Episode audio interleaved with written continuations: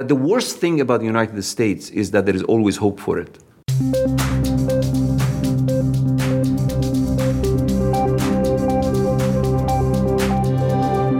Hi, I'm Reihan Salam, and this is the Vice Podcast Show.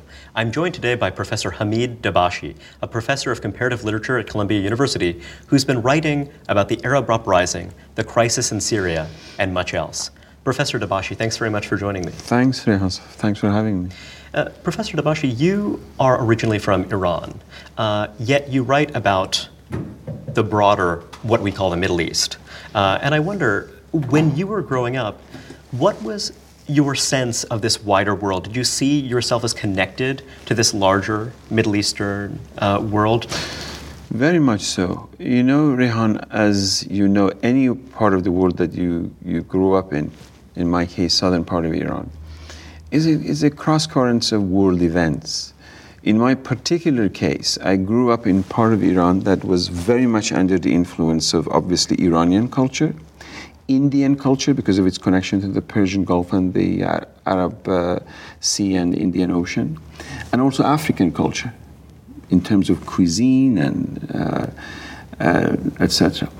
Uh, so a combination of African, South Asian, Iranian, and Arab culture was the environment in which I grew up. And uh, that very much stays with you wherever you go. And when I went to Tehran to go for my undergraduate studies, not, I mean, there was an element of them going to the capital. It was a major cosmopolis that was undoubtedly very important. But it was not, it didn't have a culture shock or anything. The other thing is that because of the British colonial presence in the southern part of Iran, during, because of the oil, going back all the way to the Mossadegh period, there was an exposure to European culture in southern part of Iran that uh, others lacked in, uh, in northern part of Iran, which was more under the Russian uh, uh influence. So you had a larger conception of a post-colonial or a global South world in which these intellectual currents were Precisely. traveling. You were exposed to them. Precisely. When you say that there was a European influence uh, in your city in, in southern Iran. I wonder, was the encounter with European culture, did it feel like an encounter of equals, or did it feel as though European culture uh, felt dominant, on the rise, whereas uh, these other cultures were the cultures of subject peoples, and so European culture had to be reckoned with in a different kind of way?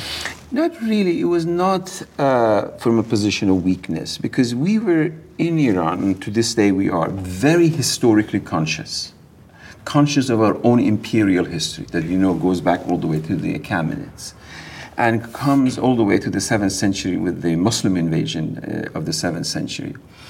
And uh, integral, part and parcel of the Islamic civilization, beginning with the Umayyads all the way to the, to the Abbasids, but as the Persian component of the Islamic civilization as you know, very soon the eastern part of the uh, Islamic Empire begins to become predominantly Persian in language and culture, beginning with the Ghaznavis and the Seljuqids, all the way to Mongol Empire. The, the lingua franca of Mongol Empire, which was the largest empire that the world had ever seen, was Persian. That is, most of the sources in history of the Mongol Empire are in Persian.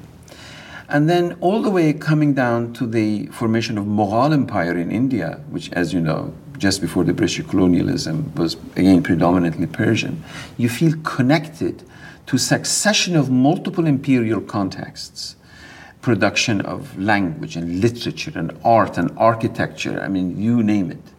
So and then as a result the rise of european empire is immediately put into a historical context that this is not you know, a Fukuyama end of history. It's just part of a history. So my living in New York, in the heart of this empire, is not very different from other people like me who have lived in India or in uh, in Baghdad or in Damascus or in Istanbul.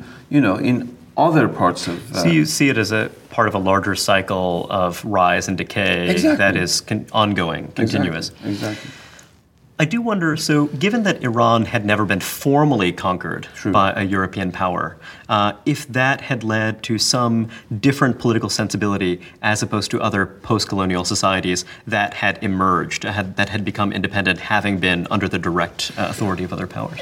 So, you're correct that yes, Iran was not col- colonized the way, say, Egypt was with Napoleon, or India was by the British, or Algeria was by, uh, by the French. But nevertheless, it was very much in the shadow of colonial experiences. So it is a liminal space uh, in terms of post colonial history, it's a liminal space that you both are part of the colonial context, and yet the element of anti colonial nationalism, third world socialism, and militant Islamism, the formation of three major ideological uh, forces that resist imperialism, is very much evident in Iran of the last 200 years. You've expressed great optimism about the Arab Spring, about the various uprisings that have occurred across the region. Uh, yet, the 1979 Iranian Revolution was also uh, a moment that led to great optimism uh, among intellectuals across the political spectrum, particularly on the left side of the political spectrum, uh, as uh, a potential site of liberation uh, and something that might lead to larger changes, uh, greater democratization in the region. and yet, uh, it's not entirely clear that that was the ultimate result, uh, either in Iran or in the broader region. So I wonder when you think about those two moments, 1979 versus 2010, uh, 2010 and what's followed, um, what do you see as the contrasts? First of all, the comparison you make is very natural. Uh, but, I mean, I was around and I was thinking and I was writing as I, I continue to be under both circumstances. Iranian revolution just was one revolution. Happened in Iran. It's a major country, but it was one uh, country. But the Arab revolutions are transnational. Hmm. I mean, they're happening from Morocco in various ways. From Morocco to Syria, from Turkey. I mean, who would think that in Turkey would have a, around the uh, uh, Istiqlal uh, uprising, all the way to, uh, to Yemen. And then with variations in Iran and uh, in Iraq the transnational disposition of these particular uh, sorts of revolutions, that they begin to feed on each other. And as soon as counter-revolutionary forces want to control it in one place, it sort of pops up in, in another. And there are different political cultures. The way it unfolds in Tunisia is different than in Egypt, is different than in Syria, than different in Bahrain.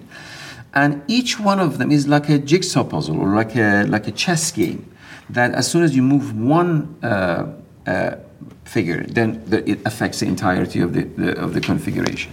So it has proven far more difficult to contain. Very much so. But I mean, your your question: Why is it that I'm so up, and I continue to be optimistic despite the, the carnage, despite the the coup in Egypt, despite the suppression in Bahrain, despite the fact that Saudi Arabia just marched into Bahrain and suppressed the democratic uprisings, and the horrid uh, uh, situation in Syria. In my book on the, on the Arab uh, Spring, uh, I make a distinction between total revolution and open ended revolution. In fact, I do a critique of total revolution. Overnight, the state will fall, hammer and sickle will go up, and all would be hunky dory. That kind of conception of, uh, of a revolution, in my judgment, is part of the grand uh, narratives of, of history that certainly in our part of the world has lost legitimacy of one grand narrative that will come and emancipate. I, as a result, opt for and cultivate the theoretical foundation of what I call open ended revolution. Revolution not as a Homeric epic with a Gandhi or a Nehru or a Gamal Abdel Nasser or a Mossadegh coming and leading. And a discrete endpoint. Exactly. Yeah. exactly. But, uh, but revolution more as a kind of a Bakhtinian novel Hmm? Hmm. Heteroglossia. You don't know what, what, exactly is going to happen in the next page. And as a result, agency of social formation, the significance of public space, uh, my thinking is very much under the influence of Hannah Arendt, the way she began, I mean, after, uh, against a history of 200 years of theorization of French Revolution, in her book on, on revolution, began to pay far more critical attention to the American Revolution uh, and made a distinction between liberation and freedom.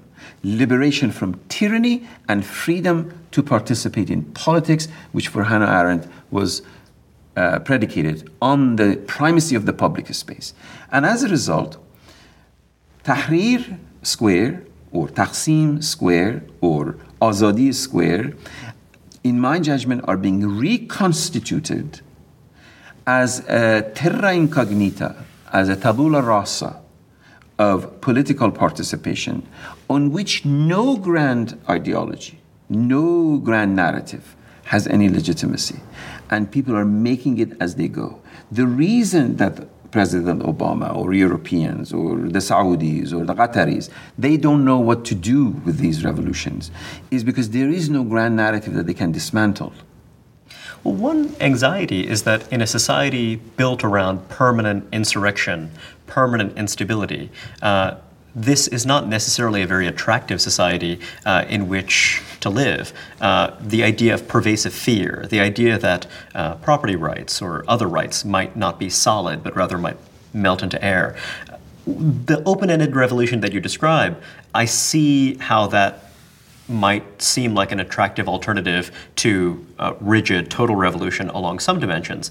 Yet, along other dimensions, you can see why one might simply crave stability no uh, in which to build a life. No doubt, no doubt. In the short run, this is going to be messy, is going to be confusing, is going to be destabilizing. What, what, uh, the American interest in the region is stabilization, and now is complete uh, chaos. And arguably also the interest of the civilian yeah, yeah. population of Syria. No, no, absolutely. Yeah. And what I think has happened over the past two or three years, first of all, theoretically, public space for me is not just uh, romantic notion of public space. Public space eventually and inevitably will transform into, in my formulation and thinking, three modes of Tocquevillian voluntary associations.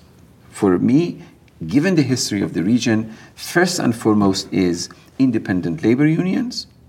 Second is women's rights organizations. And third is the student assemblies the transmutation and institutionalization of public space into labor unions and women's rights organizations and student assemblies begins to build the, the, the, uh, the, element of social cohesion and, and continuity from ground up.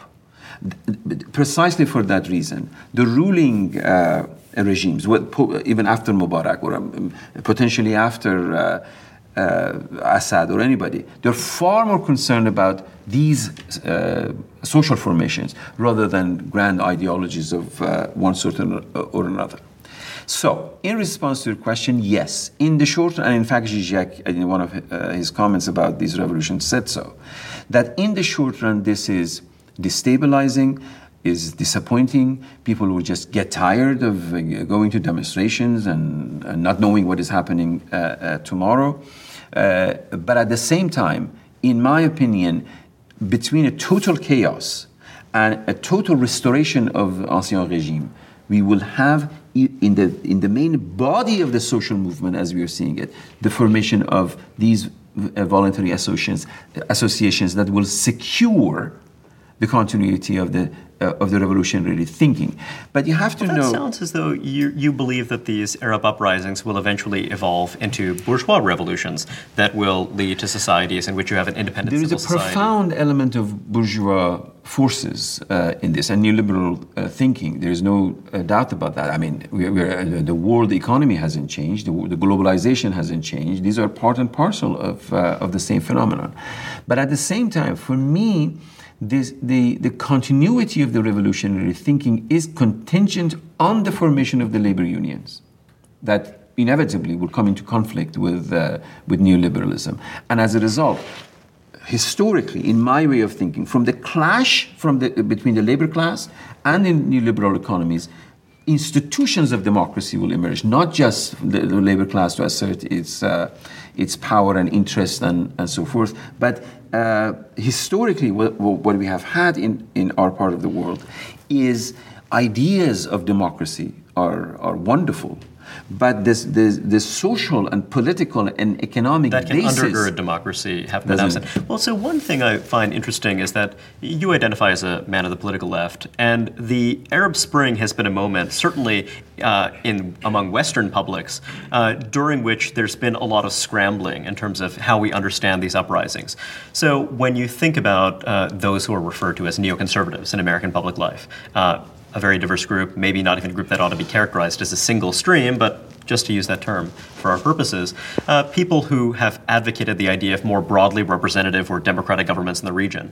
And yet you see a cleavage among some neoconservatives, with some saying that, look, even if you have Islamist regimes that emerge, if they're democratically elected, you know, we should forgive or sort of you know should not necessarily object to the fact that these will oftentimes be anti-American, anti-Zionist regimes because this is part of a healthy political reordering. Whereas you have other people who would identify as neoconservatives who say that no, these are deeply illiberal regimes, that's problematic. And similarly, you see divides on the left, cleavages on the left in terms of how to interpret uh, these political movements. So it seems as though these categories of right and left, uh, and, and you've written about this as well, uh, don't seem to give us very good guidance You're in how to understand. These political You're developments. absolutely correct. You're absolutely correct. So I mean, it, you know, when, for example, uh, in your writing about Iran, you have you've spoken positively of the Green Revolution, and of course, many critics of the Iranian regime, including you know Americans of a hawkish inclination who oppose the idea of an Iranian nuclear weapon, etc., were also praising this regime. So I mean, did that put you in an awkward position to find yourself with? Uh, Uh, yes, and see, I I advocate and I still advocate the green uh, movement because I saw it as the transmutation of uh, uh, staunch ideological uh, revolution into a civil rights movement, and I've called it a civil rights movement. And then, as you rightly say, McCain became a, a, began to support a, a green uh, thing, and Obama began began to support it, etc. So then I began, and uh, before I began to dissociate myself and my thinking about the green movement from the, the right wing of Americans, I had to also settle my accounts with my, my friends and comrades on the left because they began to dismiss it and say, oh, this is a bourgeois revolution. The kids in the northern part of Tehran, they think their vote has to be counted twice. So I had to do a, a certain corrective lens that no, this is not a bourgeois revolution. There's a profound element of class in it, but needs to be articulated. Was vague. If you if you listen to Mousavi's own talk, he kept saying, "I'm not the leader of this revolution. This is really a, a massive movement. I'm only a, a, a comrade uh, of it." But as soon as you, you begin to correct uh, position with the left, suddenly the right comes to claim to claim the, the green movement. So you have to do it. Uh, you, you have to do the same correcting corrective legs on the right. This to me is is uh, ex- but uh, back to 1979, we didn't have that problem. We knew exactly what the revolution in, back in 1979 was, and solidarity was with it was not confusing. But here, because the old categories are falling, and because we're facing, I mean, we're back in uh, 1848 when Marx was writing about uh, the, the, revolution. When the Paris Commune happens, pa- uh, uh, Marx has to rethink his conception uh, of the revolution. So if you uh, say between the between Co- Communist Manifesto and uh, the 18 Brumaire. You see how Marx begins to adjust. So we have a historical antecedent of how massive social movement revolutions that happen, you have to be more agile in your critical thinking rather than dogmatic. Dogmatic on the left or right. When we look at Syria, you've written about statisms of the right and the left, and the idea that the political conflict happening in the United States right now over what we ought to do in Syria it seems interesting and illustrative of many you know, larger ideas. Uh, you know, the idea that ultimately the United States is going to be decisive. Ultimately, uh, you know, whatever American foreign policy happens to be, you know, is, is important, et cetera. But you've written that we really shouldn't be thinking first and foremost about the Syrian state and who controls it and who doesn't control it. I mean, can you elaborate on that? Yeah, idea? you see, thing, this part is part of my sort of the architecture of my thinking that I'm constitutionally, I wouldn't say I'm an anarchist, but I'm very suspicious of state formations. I mean, as you saw in Egypt, uh, as soon as the Muslim Brotherhood came to power, they began to try to monopolize uh, the power. And then you had a military coup. So, my sort of the upstream from the question that you're asking is for me is the significance of the strengthening of uh, uh, the civil society, of public space, of voluntary associations, of, of those three sources that I told that I said. Those to me are far more important than who will control the uh, state apparatus. Right now, as you see, you have the bloody criminal Assad regime, and you have all of these uh, uh, equally criminal uh, forces, you know, financed by Saudis, by the Qataris, by Americans, etc., vying for what? Competing for what? For power. They want a state power and controlling of the state. My argument is. And competing for legitimacy, because the idea of legitimacy is what gives you overseas development assistance, bravo, the right to speak on bravo, behalf Reihan. of the state. Legitimacy, ipso facto, is a public. Uh, they have to be recognized by public Yes. as as legitimate. They cannot imagine it from from heaven. It has to be acknowledged by the public, by the people, by the citizenship. This is why this is the birth of citizenship. I mean, this bloody horror in Syria can go on for when? How long? I mean, one day has to come to an end. My argument in the essay that you refer to is you can conquer a land on horse, but you have to come down to rule it. When you come down to rule it, these Syrians, 26 million of them, will not be the same Syrians who endured the, the fear and intimidation and horror from Hafiz al Assad to Bashar al Assad. These are different Syrians.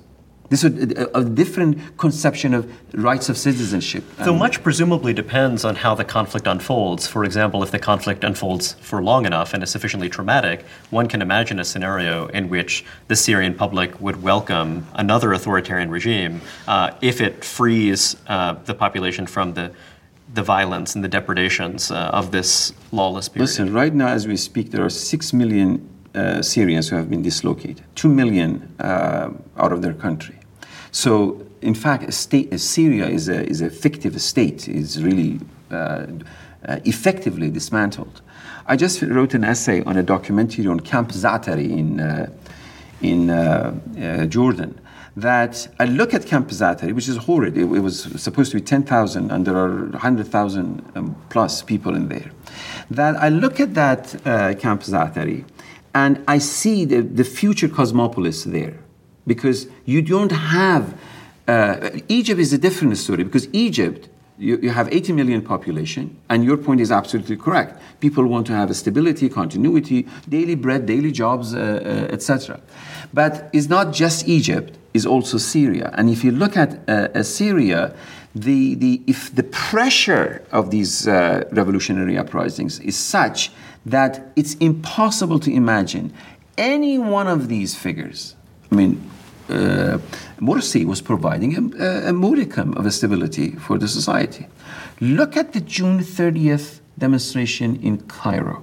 I mean, I don't want to haggle numbers because people are haggling numbers. But the fact is that millions of Egyptians, a year after Sisi was in power and was doing the damnness that he could to bring stability and so forth, millions of Egyptians were out in the streets demonstrating against uh, against Sisi. The fact uh, against uh, uh, Morsi, the fact that the army and Sisi took advantage of that and has its own agenda is a different story.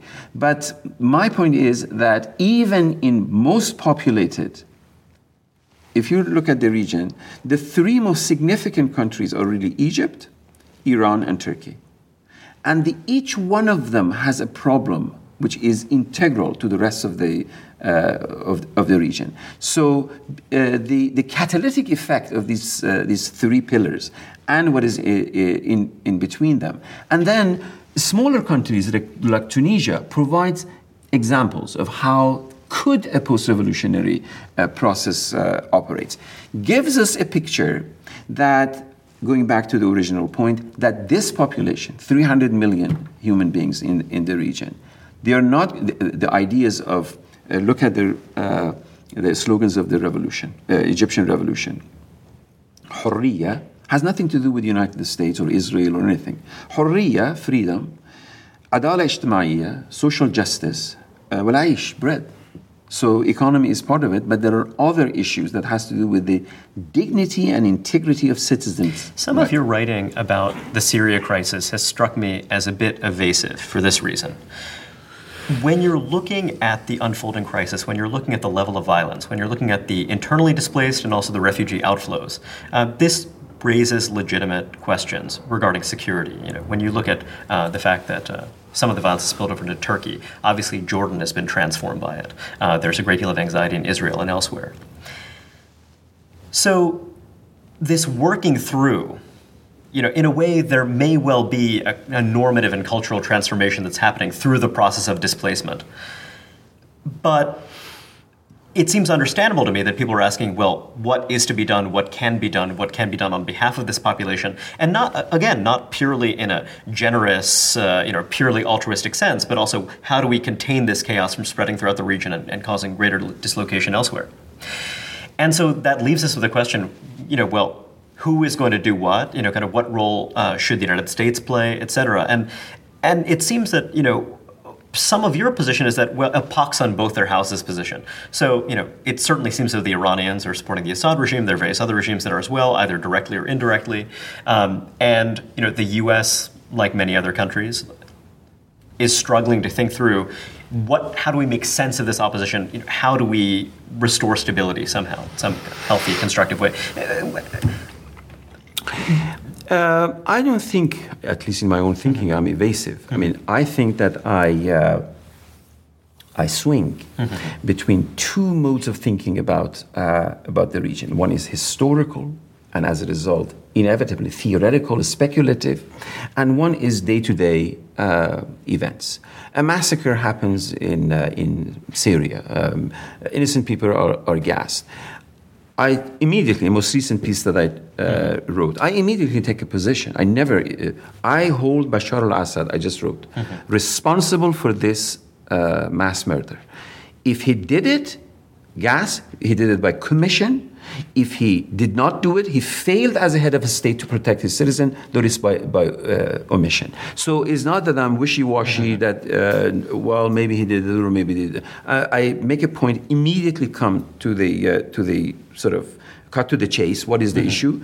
Uh, we have had innocent uh, people uh, gassed and, and killed and I hold Bashar al Assad uh, responsible. This doesn't mean that I'm not aware of what the Russians are doing, mm-hmm. what the Iranians are doing, what the uh, uh, Saudis are doing, the Qataris, the Israelis, the Hezbollah, etc. So I have all of this down on the table, mm-hmm. like a chess, and I'm looking at them and see who is doing what, uh, etc. But at the same time, as I go into the thicket of the analysis, I occasionally pull back as a, sort of a cinematic uh, metaphor, and I have a long shot. So I oscillate between long, medium, and yeah. and, and uh, clo- close up, and in as a result, if you look at my writing over the last like three three years, I have a sculpted vision of what is uh, what is happening. I, I am not uh, sort of hesitant from details, but I'm not getting lost in the details uh, either.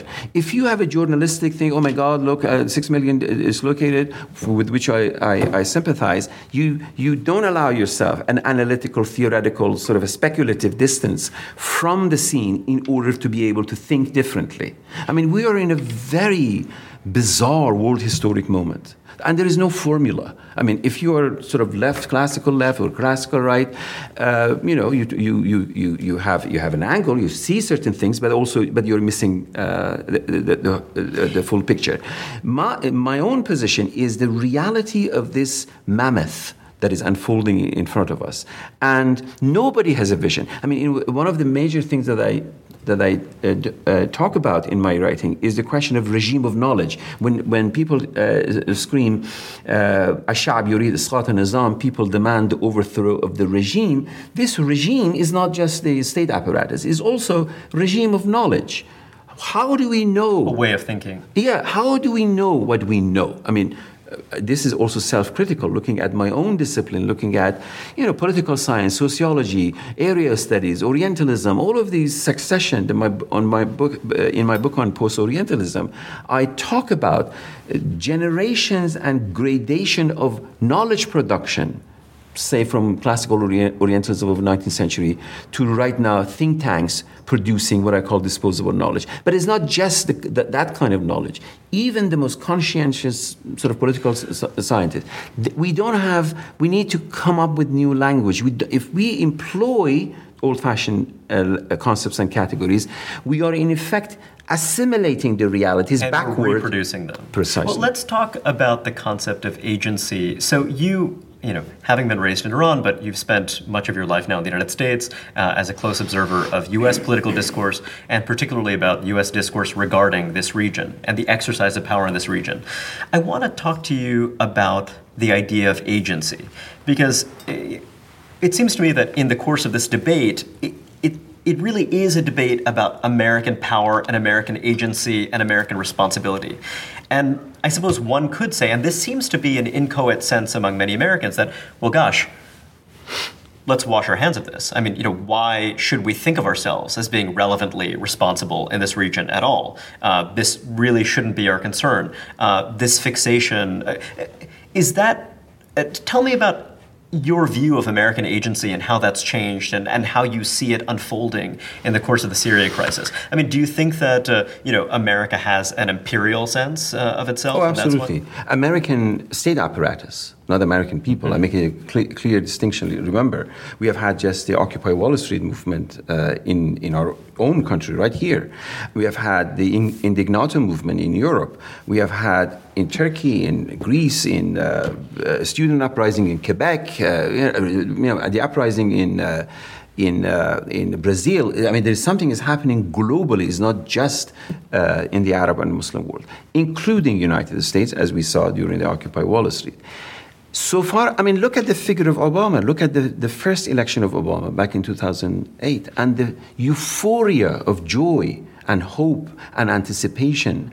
I live in Harlem. I, I saw it vis- visibly uh, in, with my own eyes of anticipation that, and, and hope and, and excitement that he generated among the younger generation of Americans who wanted to have a different conception of their, uh, of their country. And I have no doubt that Obama was, was cheating or was lying. I believe that when Obama spoke against the Iraq war, he really meant it. And uh, when he you know, was criticizing any number of uh, foreign policies, he meant it. But then he moves into the heart of the imperial machinery in Washington, D.C., interest groups and think tanks and AIPAC and WINEP and all of these things begin to work their work and political machinery and the, and the, and the Congress and, and all of these forces. And then it assumes the, the American power military power, assumes a reality sui generis. How does this uh, machine think? We have regional interests. Saudi Arabia is our uh, ally, Israel is our ally, Pakistan is our ally. So these are the, the, the, the forces that are supporting us Iran and Russia and uh, Syria and Hezbollah and Hamas. These are our. The world uh, is chessboard. Uh, our, our, enemies. So, uh, as I wrote recently uh, about, about, Obama's lack of policy, it's just, just not Obama's lack of policy about Syria, it's just f- it's a short sightedness, okay, and the absence of critical thinking. This NSA, uh, uh, you know, uh, issue that they're reading our emails and uh, and listening to our uh, phone calls, to me, it's just gibberish. So they listen. What, what does that mean? There is lots of facts, but how do you read the facts? You don't read facts by hiring somebody from Princeton, Harvard, or uh, Columbia with high IQ and great uh, degree in security studies. You read facts with the cultivation of public, as Immanuel Kant call, called it, public reason, critical intelligence. I have written on this. The reason that we have a pervasive element of conspiracy theories in this country, from JFK's assassination to events of 9 11, just uh, the anniversary was yesterday, is the absence of a public intelligent discourse of discussing about uh, these issues. And as a result, as soon as Obama or any other president, doesn't matter, I mean, we, I, I don't believe, in my own uh, lifetime at least, we will have a more eloquent, a more principled person than Obama when he went to office. But now we're talking about drone killings and about kill lists made out of, uh, uh, uh, of Obama. So yes, U.S. has imperial interests, thinks strategically, thinks in terms of its global interest, looks at Persian Gulf and the Indian Ocean and the Arabian Sea, oil resources, etc. And in, as you said, the metaphor of chess game comes into operation. What is actually happening on the ground is entirely outside the political DNA of this political culture. It is exactly the opposite of Iranians. Iranians work, the Iranian political apparatus works exactly the opposite. They're far more powerful in Afghanistan, they're far more powerful in Iraq, they are present in Syria, they're present in Lebanon, they're present in, in Palestine, uh, uh, etc. Because Americans go and bomb from the air, and Iranians go from the ground and begin to cultivate alliances and, and uh, uh, so forth. Re- this, this difference in strategy and in political thinking will continue. This is the dilemma that they are facing with in, uh, in Syria. Obama can start bombing Syria any day, tomorrow. Can stop bombing. So, to what result? Iranians will start picking up uh, the pieces and forming alliances in whatever shape or form uh, will happen. So, going back to your question, yes, Americans are confused. They don't know what to do with these revolutions because there is something wrong with the very intelligent military apparatus. Huh? The, uh, what, what uh, Harold Lasswell, in his essay in 1944 45, called it uh, garrison state. The essay was about United States. Garrison state mentality that sees the whole world as late uh, Chalmers Johnson put it in his uh, Blowback trilogy as a, as a military, uh, you know, as a, a, strategic board, how to move military, not how to look at environment and resources and people's aspirations, people's dignity, etc. But when we think about imperialism, I mean, the term is obviously used derisively. Yet the imperial is related closely to the cosmopolitan. Uh, the idea of obligations that stretch beyond one's borders uh, and the idea that American power creates obligations as well. Um, you know, certainly literally, when you look at uh, the ideas undergirding post-war American grand strategy, the idea is that you know you build a web of constraints, you uh, build a web of security obligations and commitments, and the idea is that these security obligations and commitments will deter conflict from erupting. Uh, so, you know, on one level, it seems that you want people to have a more broad-minded and cosmopolitan view. You having grown up in southern Iran and you know seeing your culture as a product of the intermingling of many different cultures, etc. And it seems that given the power of the United States and how it's enmeshed economically, strategically, but also culturally um, in the Middle East, that it's inevitable that such a society would have a debate around what to do. Uh, uh, such, such as U.S. As, as, a society like the U.S. would yeah. have a debate about what to do. Yeah. And so, you know, as as someone who is a participant in American public life, I mean, how would you want to inform that debate? Excellent, excellent question. You see, going back to the to the origin of your question, we make a, a distinction. In fact, Kerry, when he was running for office, made a distinction between uh, empire and hegemony. This is an empire without hegemony. And in fact, I think it was Kerry who said, uh, I don't want empire without uh, hegemony, I want hegemony without empire. And because of its geographical location, because of its history, because of the fundamentally Christian disposition of its uh, uh thinking, any number of uh, reasons one might uh, give, it lacks a kind of caring intellect, caring intellect. intellect uh, that we have seen in other empires. I, you're absolutely correct that cosmopolitanism and imperial thinking all go uh, together. But if you look at the presence of British imperialism in India, the first, as my colleague Gauri Viswanathan argues in Masks of Conquest, the first departments of English literature, which means the transformation of English literature into a modus operandi of humanistic thinking, begins in the aftermath of the Macaulay Act in India. Uh, Macaulay, you know, in Macaulay mm-hmm. Act, we said we need a, a, a, class of Indians who look in Indian from outside but think like us. But there are all sorts of unanticipated consequences to the formation of uh, a, a, humanistic literary tradition uh, from which Gandhi emerges. You see, you, can't, you don't have control, or Nehru uh, emerges. You don't have control over every uh, hegemonic sort of move uh, that you make. In United States, and I'm not the first one to say it, Tocqueville said it. I mean, uh, the anti intellectual disposition of this particular country, uh, I mean, are, uh, from Tocqueville's Democracy in America, I mean, the, the one chapter begins among all civilized or Western nations, there is no country less inclined towards philosophy than than United States. All the way to other sociologists that have uh, uh written on this particular aspect, because it's uh, more or less is insular, it is satisfied, it has, has a pragmatism uh, aspect to it, and as a result, a global consciousness that is compatible with global power has never existed uh, in this. And there is, uh, in fact, a discrepancy between a provincialism uh, of the political culture and the imperial uh, uh, conquest.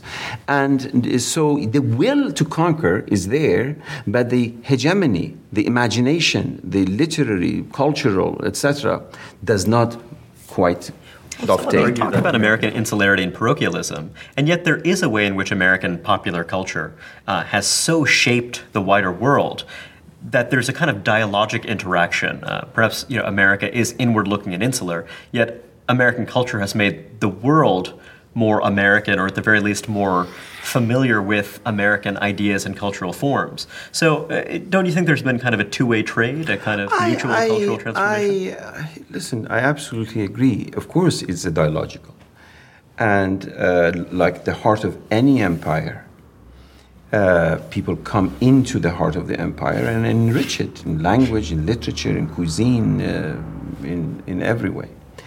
Uh, but what I'm what I'm what I always argue is, and I put it this way: people in India don't eat Indian food; they eat food. People in Mexico don't eat Mexican food; they just eat food. Only in New York, you eat. Oh, we go Mexican or we go Indian. Another, another way, word, in the heart of empire, you nativized other worldly cultures. I mean, I wrote a piece, Can Non Europeans Think? If Mozart sneezes, that's music. And I'm sure, I put it parenthetically, he sneezes, uh, very melodiously. But the most sophisticated Arabic or Indian or uh, Persian music is ethnomusicology, uh, ethnicize. Uh, yes, American culture is exceedingly important, both domestically and there, it has a global reach and, attraction, particularly to the, to the youth. But all you need is to travel outside the United States. Go to Egypt, go to Delhi, go to uh, uh, anywhere in the world. Uh, and you see that there's a different world. One thing I wonder about is that when we see American power through a different lens. When we see American power as decentered, when you see the United States as one great power among many others, just this idea of a gradual shifting away from Yeah, yeah. what has been a unipolar world, then suddenly the United States looks rather attractive, I think Oh, one might absolutely. argue, relative absolutely. to other great absolutely. powers and the ways in which they exert their United authority. States, listen, I become a staunch pro-American the minute I leave here and somebody says something nasty about uh, Americans. Oh, I, I remember when, when the second term that Bush was elected, a newspaper in London ran, how could uh, 10 million people, or what, 50 million people, so stupid? That was the, uh, the caption. And my response was, oh, really, as opposed to Blair? Uh, Blair was the God's gift to humanity, so far as the intelligence is concerned. So you're right that from the outside, uh, U.S. appeals far more attractive. And not only those who have not come here, even those who like like me who live here is far more attractive. But also there is, uh, I mean, once I said wrote something that uh, is a is a peculiar paradox. That the worst thing about the United States is that there is always hope for it. You follow? That it, mm. you, you can't quite give up. Mm. I mean, I, I wake up in the morning, I, I walk in, on my campus, in my streets, my kids go to public school, I go, and I see nothing but decency and hard work and principled people. And then suddenly something Hegelian aufgehoben happens in the state apparatus that goes around the world and starts shooting from the, from the hip, as if uh, as if they, they don't have identical hopes, aspirations, and expectations. Professor, So I, so I attribute it, sorry to interrupt, I attribute it to the nature of power. It is the nature of the power, uh, and it's not American. Chinese could be doing the same, Russians, uh, Iranians, whatever. Professor Dabashi, what is post-colonialism?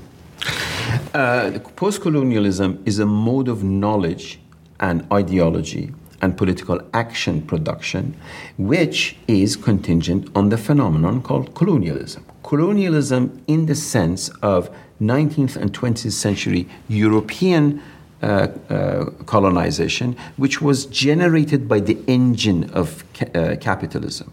That is not just any uh, territorial conquest, is a territorial conquest by virtue of the engine of production that is contingent on capital, labor, and market. And the logic of capital, labor, and market requires cheap labor, cheap raw material, expanded market. That's uh, how it works. And because local production here in Brooklyn or anywhere is not sufficient, ipso facto, the moment that Adam Smith wrote Wealth of Nation, wealth was not national, wealth was already transnational.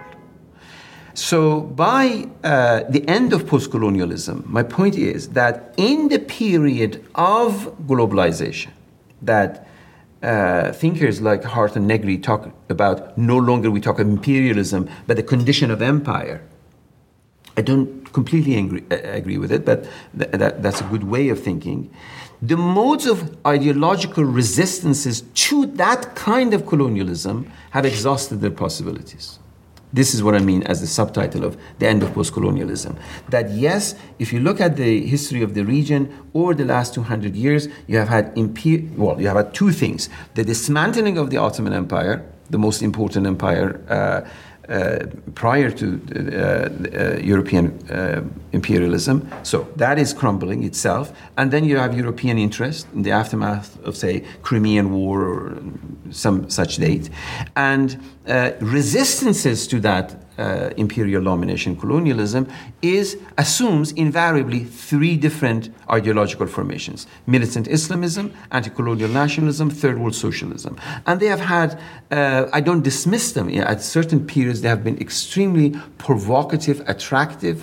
They have caused revolutionary movements uh, uh political loyalties etc but the way i see it none of these grand ideologies is any longer legitimate, operative, convincing, mobilizing. And all of, not just Islamism, my colleague, uh, uh, friend and colleague Asef Bayat talks about post Islamism. It's not just Islamism as a militant ideology that has uh, ended. It is also the way we have conceived third world socialism or anti colonial nationalism, they too have ended, which means we are at the threshold of discovering, going back to an earlier point we were talking about, discovering a new language of talking about uh, agency, your point, and a new uh, sort of coagulated form of solidarity that will mobilize the people for political ends. To me, because I uh, at this stage, I might be wrong later, at this stage, I don't see the rise of any ideology convincing enough for political mobilization. I look at the transformation of the public space into three forms of voluntary associations as the modus operandi of resistance to two things both potential tyranny of the state, which would ine- inevitably happen, and imperial uh, intervention. Professor Dabashi, thank you very much for joining me. I really appreciate it. Absolutely my pleasure. We should do this more.